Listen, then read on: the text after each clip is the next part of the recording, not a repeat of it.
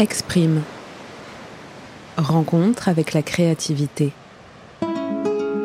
Bonjour et bienvenue à celles et ceux qui nous écoutent pour la première fois. Je suis Joséphine Bonardo et dans ce podcast, vous entendrez les voix de celles et ceux qui ont fait de leur métier, de leur art ou même de leur vie un terrain propice à la créativité.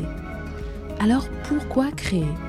Moyen d'expression, source d'épanouissement, vecteur d'émotion ou d'inspiration, eh bien chacune des personnes que je reçois a sa propre réponse à cette question.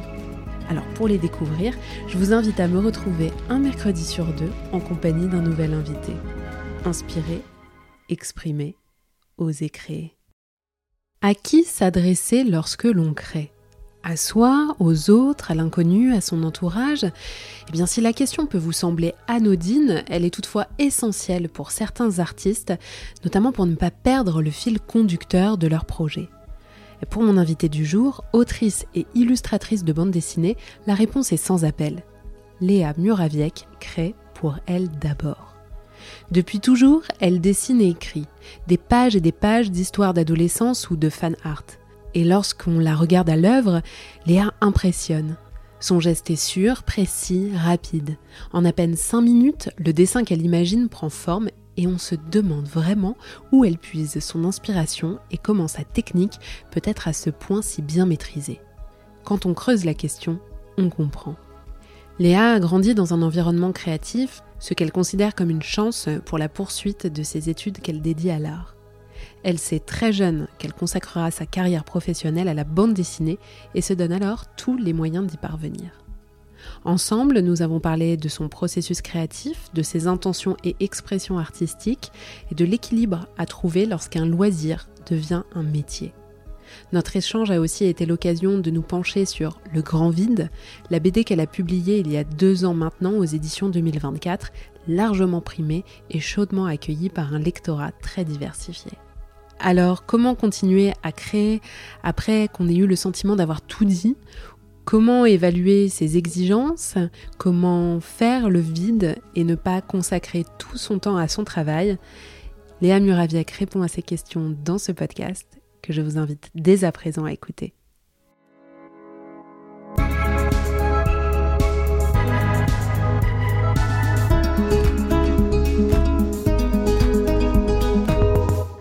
Je suis dans mon atelier à Porte de Vanves. Euh, c'est un atelier euh, partagé dans lequel il y a euh, des architectes, graphistes, illustratrices et autrices de BD. Et c'est là que je travaille tous les jours. Alors il y a des grandes baies vitrées qui nous font froid l'hiver et chaud l'été. Il y a pas mal de bureaux de 2 mètres de large à peu près qui sont collés et on est une quinzaine à partager l'espace on se regarde en vis-à-vis à des plantes, une bibliothèque de BD. Il y a des livres d'architectes et il y a un t-shirt à l'entrée qui nous dit La réserve des arts n'est pas ici. Alors, euh, sur mon bureau, il y a euh, un calendrier pour pas perdre le fil du temps. Il y a euh, mon matériel de dessin, c'est-à-dire des pinceaux, des plumes, un encrier, euh, bah, un godet avec euh, un chiffon et euh, plein de feuilles en vrac. Mon bureau est toujours très mal rangé. Là, je l'ai rangé pour faire genre, mais en fait, c'est toujours un peu compliqué. Et, et oui, après, j'ai un espace restreint, mais c'est pas plus mal parce que plus j'ai d'espace, plus je m'étale. Et là, J'aime bien accrocher ou mettre euh, droit mes feuilles en face de moi pour euh, voir un peu ce que je fais sous un autre angle, mais là, c'est pas forcément possible avec le vis-à-vis. Et voilà, je suis à côté de la fenêtre pour euh, le plus de lumière possible. Quand je me mets dans un espace de travail, j'essaye surtout de euh, d'être dans un endroit qui me fasse me sentir bien, qui soit plutôt calme aussi parce que j'ai besoin de me concentrer dans le silence, malheureusement pour mes collègues. Et euh, j'ai besoin de pouvoir bouger beaucoup aussi, euh, me lever, tourner mes dessins dans tous les sens. Et je pense que ce qui est bien dans cet atelier, c'est qu'il y a de la lumière et des gens sympas. voilà, et c'est ça qui fait que je me lève le matin et que je suis contente de les retrouver.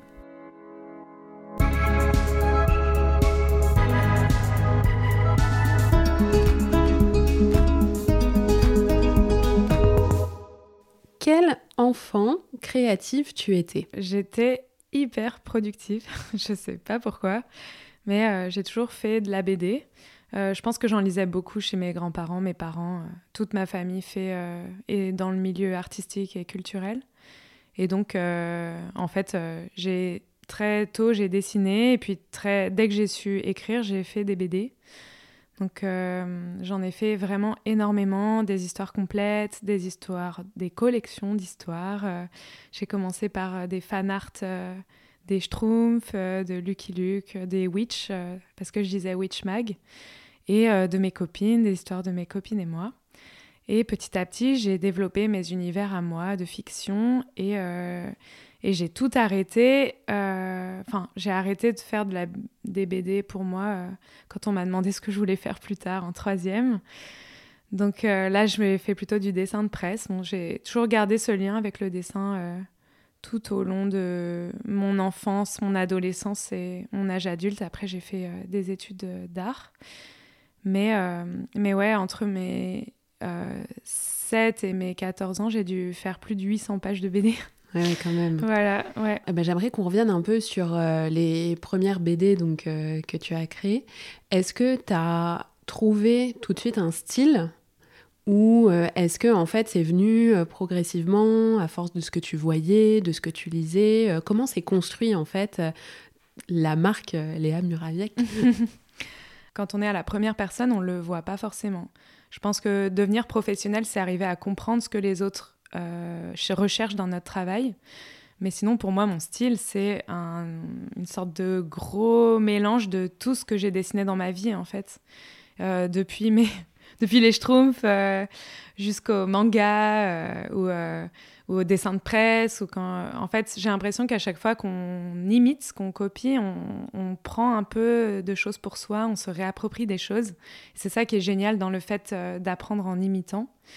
Mais euh, moi, j'ai l'impression de pas avoir un, pas vraiment avoir de style parce que moi, je vois euh, tout ce que j'ai fait et tous les styles par lesquels je suis passée avant.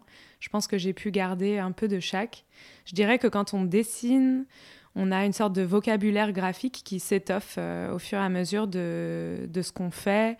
Dans la BD, en fait, on est tellement une machine de travail parce qu'on doit dessiner énormément de pages qu'on finit par en fait se spécialiser dans un certain type de dessin à force de le dessiner, d'avoir des thèmes qui reviennent. Et donc, euh, je dirais que à chaque fois que je me demande comment dessiner euh, une pierre, je regarde comment les artistes que j'aime dessinent des pierres, et puis euh, je trouve ma pierre et je l'ajoute à mon vocabulaire. Voilà. Et alors, donc tu disais qu'à l'issue de ton lycée, tu as fait une école d'art. Qu'est-ce que tu as appris dans cette école? Je suis allée à l'école Estienne en prépa. Puis j'ai fait du design graphique, j'ai étudié le design graphique, puis la bande dessinée à Angoulême, à Alésie. Mais du coup, à Estienne, Estienne, c'est une grande école, euh, très réputée pour le dessin, euh, qui est très élitiste aussi. Et euh, c'est quelque chose qui. Enfin, c'est une école qui m'a beaucoup appris et formé et formaté quelque part, parce que chaque école formate. Mais elle m'a aussi permis de rencontrer énormément de personnes qui comptent toujours beaucoup pour moi aujourd'hui, qui sont à la fois des amis intimes et aussi des personnalités créatives que j'admire énormément. Et donc, je pense que ça m'a appris à avoir un œil surtout. Je pense que c'est ça qui est important euh, dans les écoles d'art, c'est le carnet d'adresses, c'est-à-dire euh, les rencontres qu'on fait, qui sont des gens avec qui on va travailler euh, plus tard et qui nous nourrissent, graphiquement et créativement, et aussi l'œil et à comprendre que quoi chercher, que regarder et comment comment comprendre ce qu'on trouve intéressant et pas intéressant, par exemple, ou se développer en tant qu'artiste. C'est aussi avoir un œil critique, je pense. Donc euh, voilà, je pense que c'est ça euh, que j'en retiens principalement. Et tu savais déjà à ce moment-là que tu voulais être autrice euh, de BD Que ça allait être ton activité principale? Je savais intimement ce que je voulais faire. Je voulais faire quelque chose de, créatif parce que je savais que là, je pourrais tout donner tous les jours, euh, je pourrais me lever pour quelque chose. Mais euh, du coup, je cherchais un métier plus appliqué, on va dire plus concret, où je pourrais gagner de l'argent en fait, parce que c'est souvent euh, la peur quand on se lance dans un métier artistique, c'est de ne pas pouvoir en vivre, et c'est assez souvent le cas. Moi, j'avais la chance que dans ma famille, Euh, tout le monde était dans la création et donc on m'a très tôt emmenée dans les portes ouvertes de grandes écoles. On m'a très vite orientée et je suis reconnaissante à ma famille de m'avoir fait gagner du temps en fait euh, grâce à ça. Et du coup, j'ai pu postuler dans des écoles d'art, mais j'étais pas sûre. Je voulais faire aussi du journaliste, du journalisme.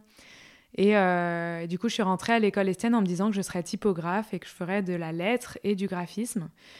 Et euh, en rentrant, du coup, en première année en prépa, c'était une année d'études très, très tournée vers le dessin. Donc pour moi, c'était un bonheur puisque j'adorais dessiner. Et euh, j'ai redécouvert, en fait, que je faisais de la BD. Jusque-là, je pense que je m'étais un peu maquillée derrière, ou cachée derrière le dessin de presse, qui est aussi, on va dire, une idée plus répandu euh, comme façon de gagner sa vie, de travailler dans le dessin de presse. J'ai l'impression que c'est ou c'est quelque chose euh, que j'entendais plus euh, quand j'étais à l'école parce que je travaillais aussi pour des journaux lycéens et collégiens.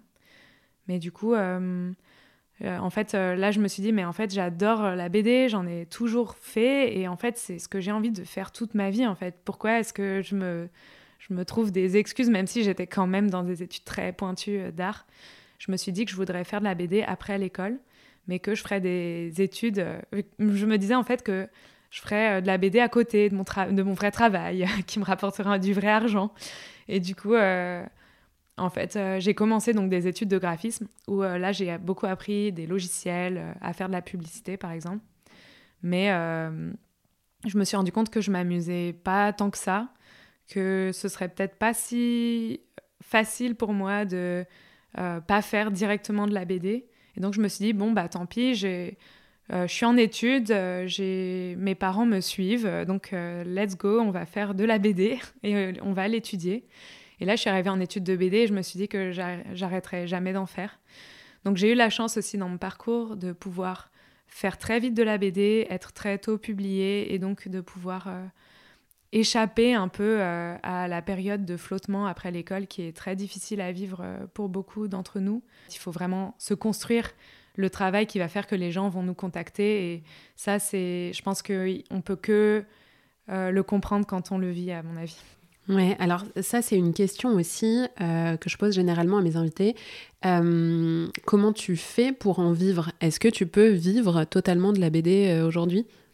Alors aujourd'hui, à l'heure actuelle, euh, oui, complètement. J'en vis même assez bien et je suis hyper heureuse de ça.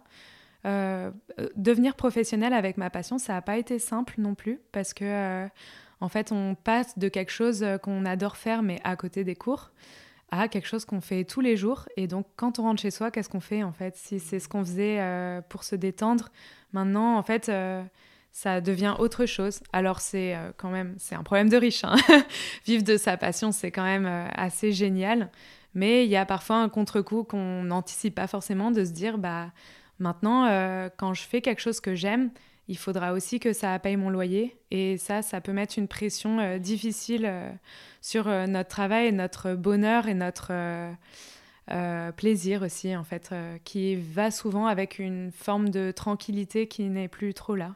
Donc voilà, c'est quand même génial. Moi, parfois, je relève la tête de mon, mes planches et je me dis que je fais ça tous les jours et c'est quand même, je suis très contente de ça. Mais et quand je dis que je vis de la BD aussi, c'est que euh, je vis euh, de mon livre parce qu'il a bien marché et que j'ai un, je suis très bien payée par rapport à la moyenne, euh, enfin sur le pourcentage de, du prix du livre.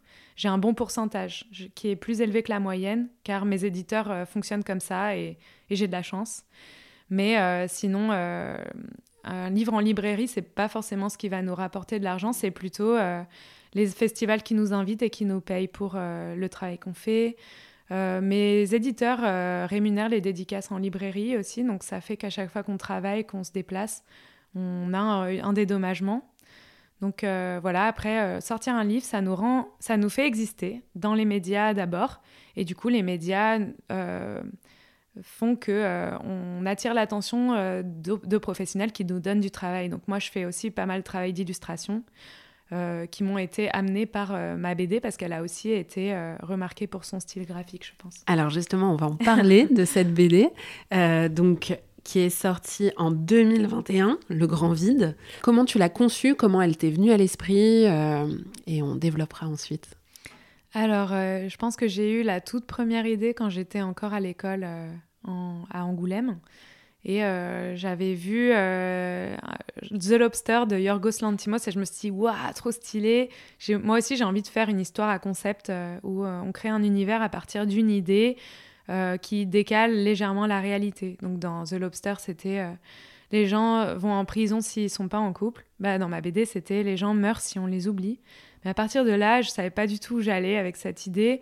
Je sentais que ça, que j'allais pas pouvoir la développer en 10 pages, euh, le format euh, auquel j'avais l'habitude à l'époque, parce que euh, je publiais dans pas mal de journaux étudiants ou de fanzines, donc de, de livres auto-édités par des petits groupes et collectifs qui sont souvent encore à l'école.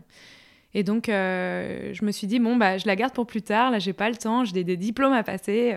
donc, j'ai pas le temps de me concentrer sur cette histoire. Et petit à petit, je l'ai développée, mais je suis partie euh, d'un mélange d'écriture et de dessin, en fait. Et j'ai essayé de garder ça euh, par la suite.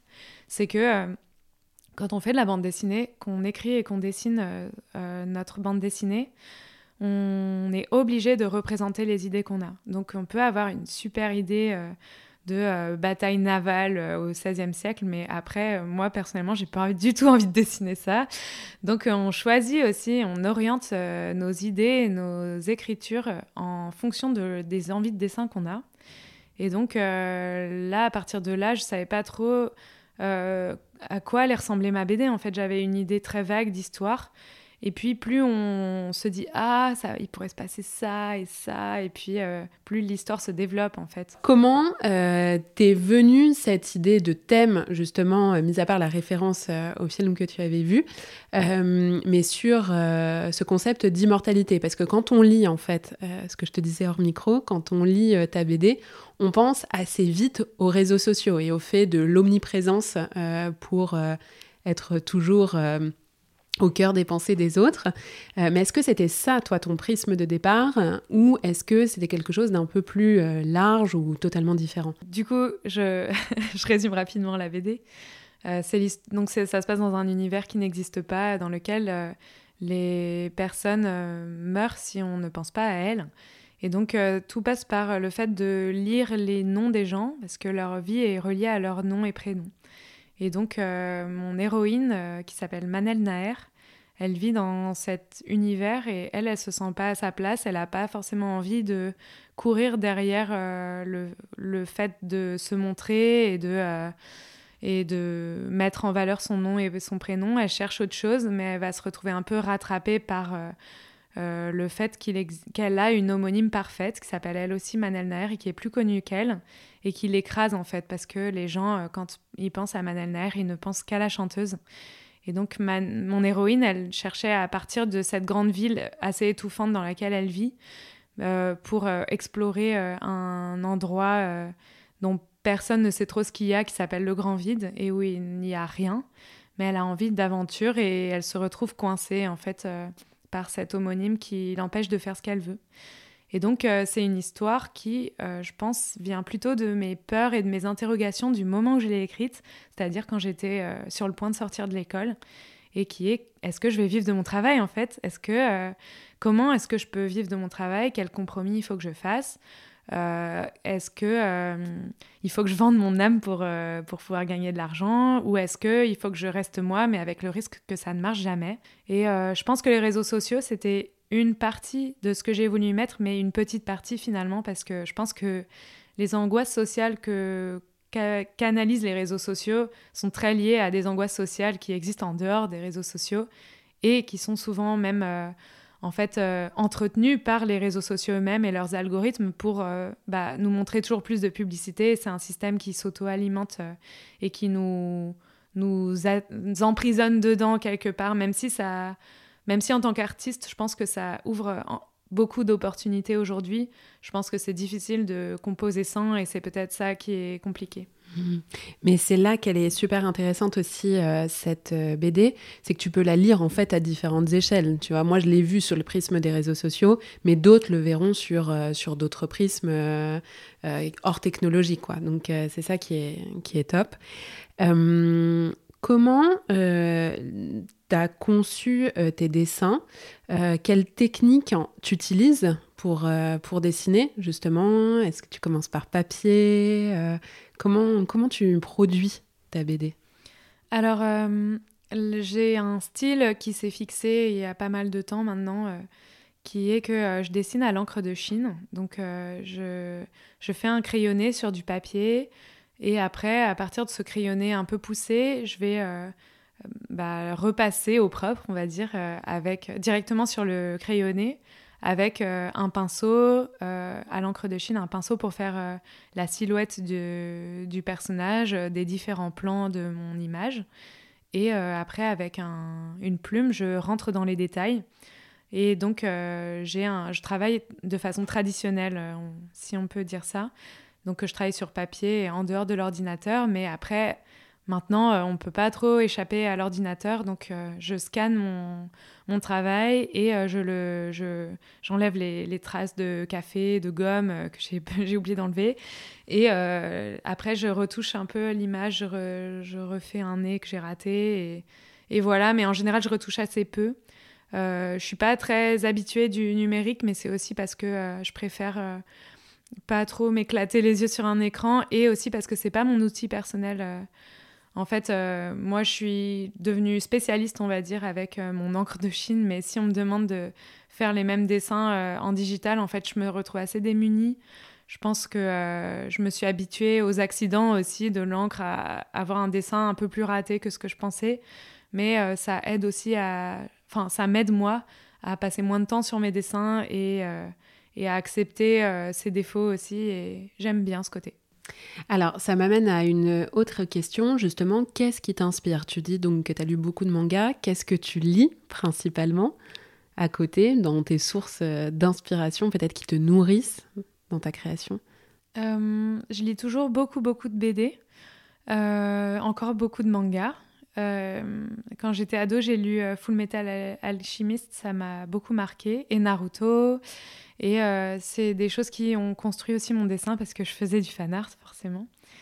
Et euh, après, euh, du coup, je lis toujours aussi de la BD, donc de petites maisons d'édition, qui sort chez mon éditeur, donc les éditions 2024, mais aussi L'Employé du mois, Trabil, Biscotto, plein de maisons d'édition qui, qui publient quelque chose de très exigeant et très cohérent. Et je lis aussi beaucoup de BD euh, qui sortent aussi euh, dans d'autres maisons d'édition, mais principalement quand même de la BD occidentale, européenne, et, euh, et du coup d'Asie de l'Est, du manga japonais. Et est-ce que tu tires aussi ton inspiration de romans ou d'essais, d'autres lectures? Oui, en fait, j'ai des phases. Il y a des quand je quand j'écris, en fait, je enfin je cherche à beaucoup beaucoup m'imprégner du réel peut-être un peu trop parfois. Euh, et du coup, j'arrive plus trop à revenir à la fiction parce que euh, je, je, fais quand même que de la fiction. Et donc, euh, je lis des essais, je lis des romans, mais plus des essais.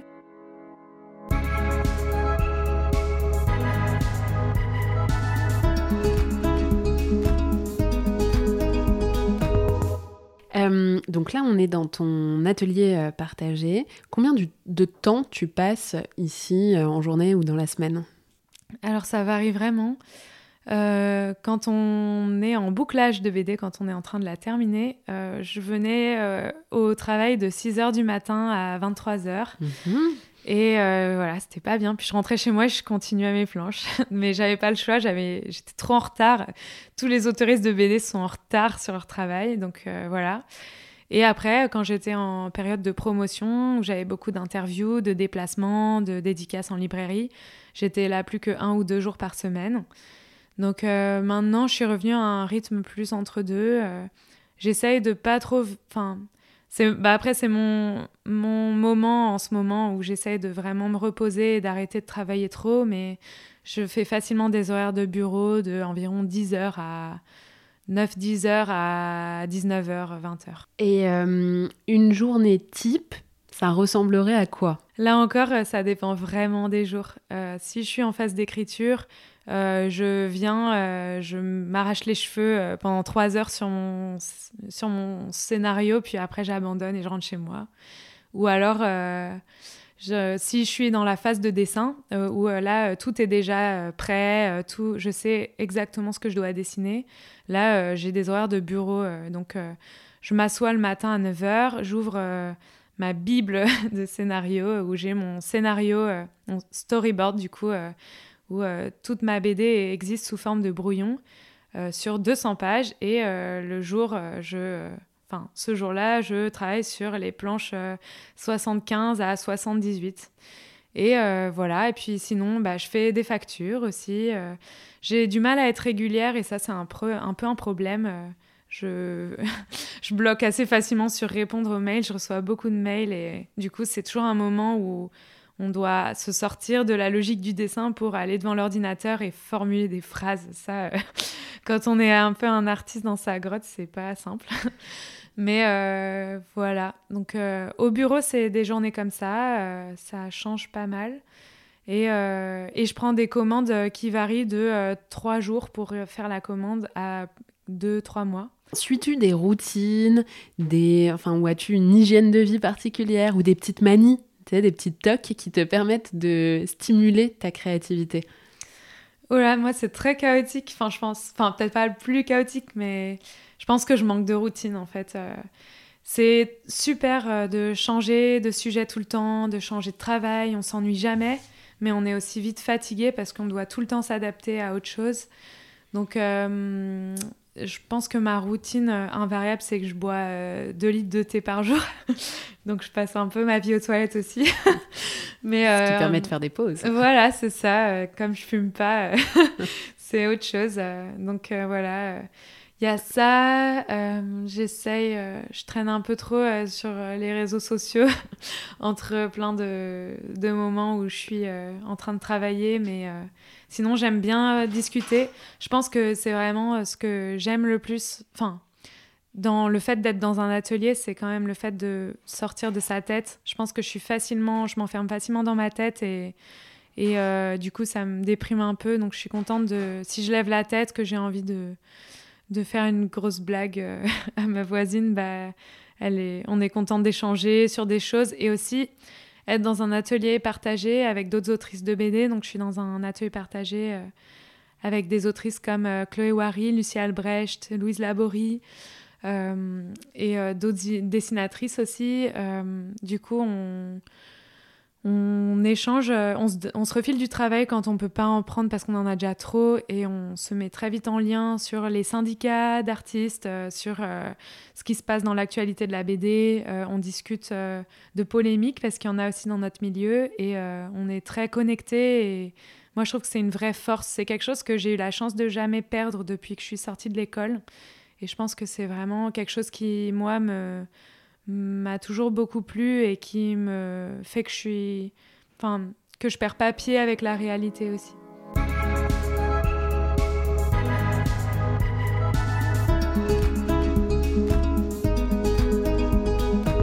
Qu'est-ce que tu exprimes euh, à travers euh, ton art? Euh, C'est une très grande question. je pense que j'essaye de partager des questionnements que j'ai, j'essaye que les questionnements n'aient pas forcément de réponse aussi pour qu'on puisse en discuter en fait. J'aime bien ne pas forcément arrêter, euh, même si je pense que tout est politique et que euh, dès qu'on crée un contenu, on, au fond, on n'en pense pas moins. Donc j'essaye de, ouais, voilà, d'être dans des questionnements. je pense que je m'intéresse beaucoup à des questions d'identité, de enfin de mémoire aussi. Euh, je pense que je me pose beaucoup de questions par rapport à notre rapport à la mort et à ce qui dit du sens de la vie. Euh, ça peut peut-être être un peu large, mais je pense que je l'explore euh, de plein de façons.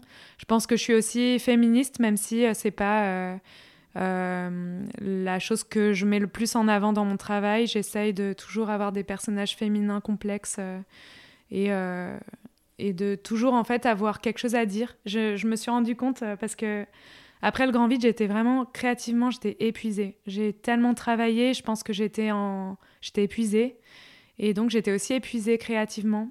Euh, je pense que j'avais voulu tellement tout donner dedans, euh, mettre le plus de questionnements possibles, euh, d'avoir un livre qui est plein de facettes différentes, que j'avais l'impression d'avoir plus rien à dire. Et c'est un sentiment bizarre.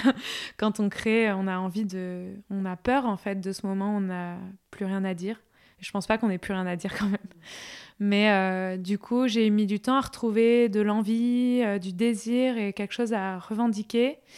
Et je me suis rendu compte que euh, bah, pour, pour, comme point de départ de création, j'avais besoin de revendiquer quelque chose. Je me, suis, je me disais, bah, en fait, j'ai envie qu'il y ait ça dans mon histoire parce que j'ai envie que ça existe. Et c'est mon point de départ. C'est pas forcément l'histoire en elle-même, c'est un aspect de l'histoire que j'ai envie de garder. Par exemple, dans le grand vide, j'en parle assez peu, mais un de mes motifs de mon histoire, c'est que j'avais envie de faire, créer une relation euh, d'amitié homme-femme très intense et qui soit pas amoureuse et sexuelle. Et c'était très important pour moi parce que j'avais, j'en souffrais un peu. Euh, et quand j'étais adolescente aussi, j'avais plein d'amis. Euh, j'étais plus amie avec des garçons et j'ai un peu souffert du fait d'être considérée comme euh, bah, une fille et donc euh, d'avoir, euh, disons, d'être plutôt dans la sphère amoureuse et sentimentale plutôt qu'amicale et de pas être mise sur le même piédestal. Et donc, j'avais envie de revendiquer ça dans le grand vide et c'est ce qui m'a un peu donné un, autre point de départ d'énergie, en fait. Voilà. Hmm. c'est hyper intéressant. Et est-ce que tu dirais que créer a sur toi des vertus thérapeutiques? Alors, euh, c'est marrant parce que je viens de lire un livre génial et très intense qui s'appelle Triste Tigre de, hmm. de Neige Sino. Et, et, elle parle de ça, de, euh, de qu'est-ce que c'est que euh, créer pour, comme thérapie. Hmm. Alors, pour elle, son parcours est très particulier.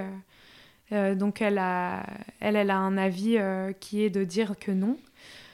moi, du coup, je sais pas. je j'ai pas j'ai pas eu d'événements euh, traumatiques au point de devoir euh, ou de sentir euh, que j'avais besoin de, de le faire, mais en fait, il y a cette dimension étrange dans la création quand on a une voix, quand on s'exprime et qu'on est écouté. en fait, on se parle à soi et on est lu. Et du coup, c'est très bizarre. Il faut un peu oublier qu'il y a ça qui se passe parce que sinon, on n'arrive pas du tout à écrire. Enfin, en tout cas, pour moi, c'est le cas. Je sais que je m'adresse à d'autres gens, à des gens que je connais pas, mais j'essaye de pas le savoir parce que euh, au fond, c'est pas à eux que je m'adresse, c'est à c'est un autre endroit. Je pense que quand j'écris, j'ai envie d'écrire pour des personnes qui existent euh, dans ma tête, qui sont claires, parce que je pense que c'est un peu un piège parfois d'écrire pour des personnes qui n'existent pas ou qu'on pense qu'elles aimeront une certaine, des certaines choses, parce que c'est le meilleur moyen de pas comprendre pour qui on écrit en fait et pourquoi. Et puis passer à côté aussi de toi ce que tu veux dire. Oui, voilà, c'est ça. Je pense que c'est aussi une question de confiance en soi. Moi, j'ai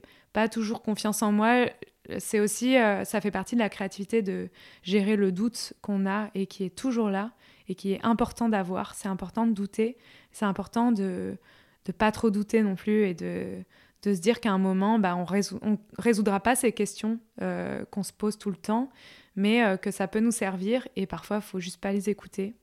Donc, euh, ouais, je dirais que euh, j'ai. Il y a des fois où je m'adresse à moi, mais là, par exemple, j'essaye d'écrire une nouvelle histoire, mais là, je crois que je l'écris presque un peu pour, pour ma mère ou pour moi plus tard. J'ai envie d'écrire plus pour des femmes aussi. J'avais l'impression de ne pas l'avoir trop fait pour mon premier livre ou pas m'être autant posé la question.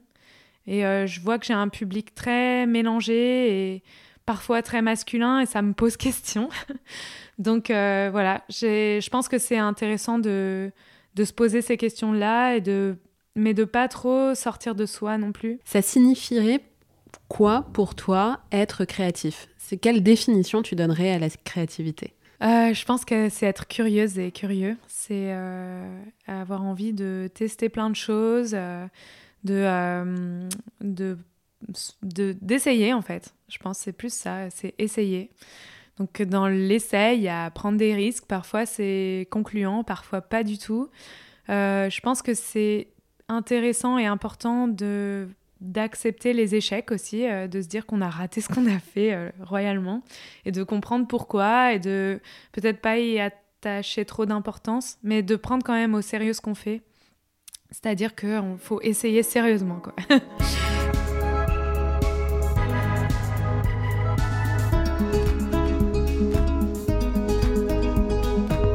Si tu devais conseiller un livre, un documentaire ou un support, peu importe, sur euh, ta pratique, ce serait quoi? Euh, Ouais, je pense que c'est euh, déjà, euh, je trouve ça intéressant d'écouter des podcasts euh, sur la création, justement. C'est super que, bah, que ton podcast existe. Euh, je conseillerais bah, aussi d'autres podcasts de dessin comme La Vignette, par exemple, où il y a beaucoup d'autoristes de BD qui sont invités à parler de leur expérience et on se rend compte que on vient par le dessin de plein de façons différentes et on peut y venir très tard, très tôt. Ça fait pas de nous des mauvaises créatrices. Et donc, euh, je conseillerais d'écouter ça, bah, d'aller voir des méthodes de dessin aussi, pourquoi pas, euh, de, de pas, peut-être pas attendre qu'on nous autorise à dessiner pour le faire, de se dire que euh, on a pas se dire qu'on est qu'on a besoin d'être doué pour le faire. Je pense qu'il faut avoir envie de dessiner.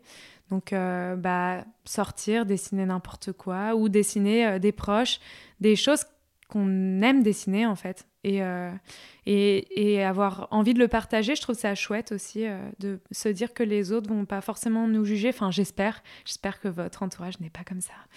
Et euh, si on peut faire du modèle vivant, ou en tout cas, enfin, ouais, être dans un rapport au dessin où on peut dessiner un peu n'importe quand et dès qu'on a envie.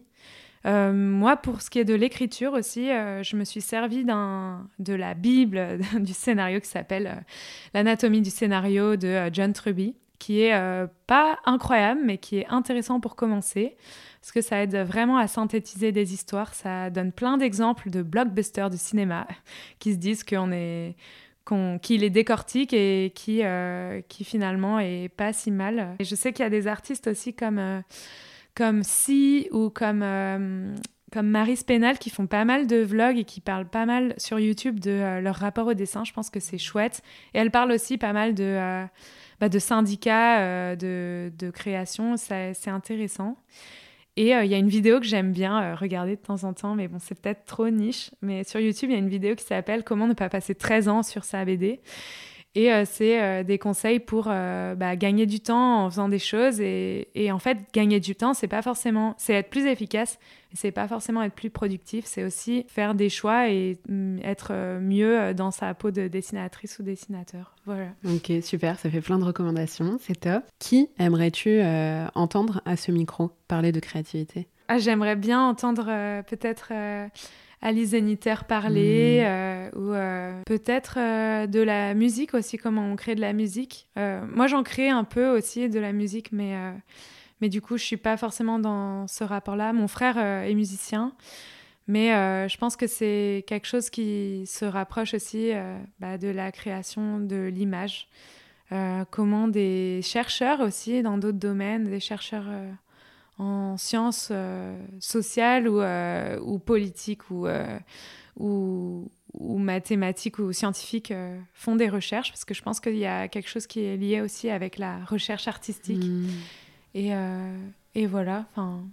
Hyper intéressant. Est-ce que tu aurais, c'est la dernière question, un conseil à donner à toutes les personnes euh, qui euh, aimeraient se lancer euh, à créer ou poursuivre leur libération de créativité pour pouvoir s'exprimer? Je pense que la seule personne éventuellement qui peut vous empêcher de créer, c'est vous-même. enfin, bien sûr qu'il y a plein d'autres facteurs, mais je pense que s'acheter un petit carnet ou le fabriquer soi-même et et commencer à dessiner euh, des choses qui nous sont chères euh, dedans, c'est un bon moyen de commencer. Peut-être avoir une petite contrainte ou juste euh, se dire que bah là, on va le faire pour voir ou le faire avec des amis. Je pense que je crois pas mal à l'énergie de groupe pour ça, pour se, se tirer vers le haut. c'est ce que je recherche dans mon atelier, par exemple, mais je pense que faire quelque chose collectivement, c'est chouette. Donc peut-être s'inscrire à un atelier de dessin juste pour voir.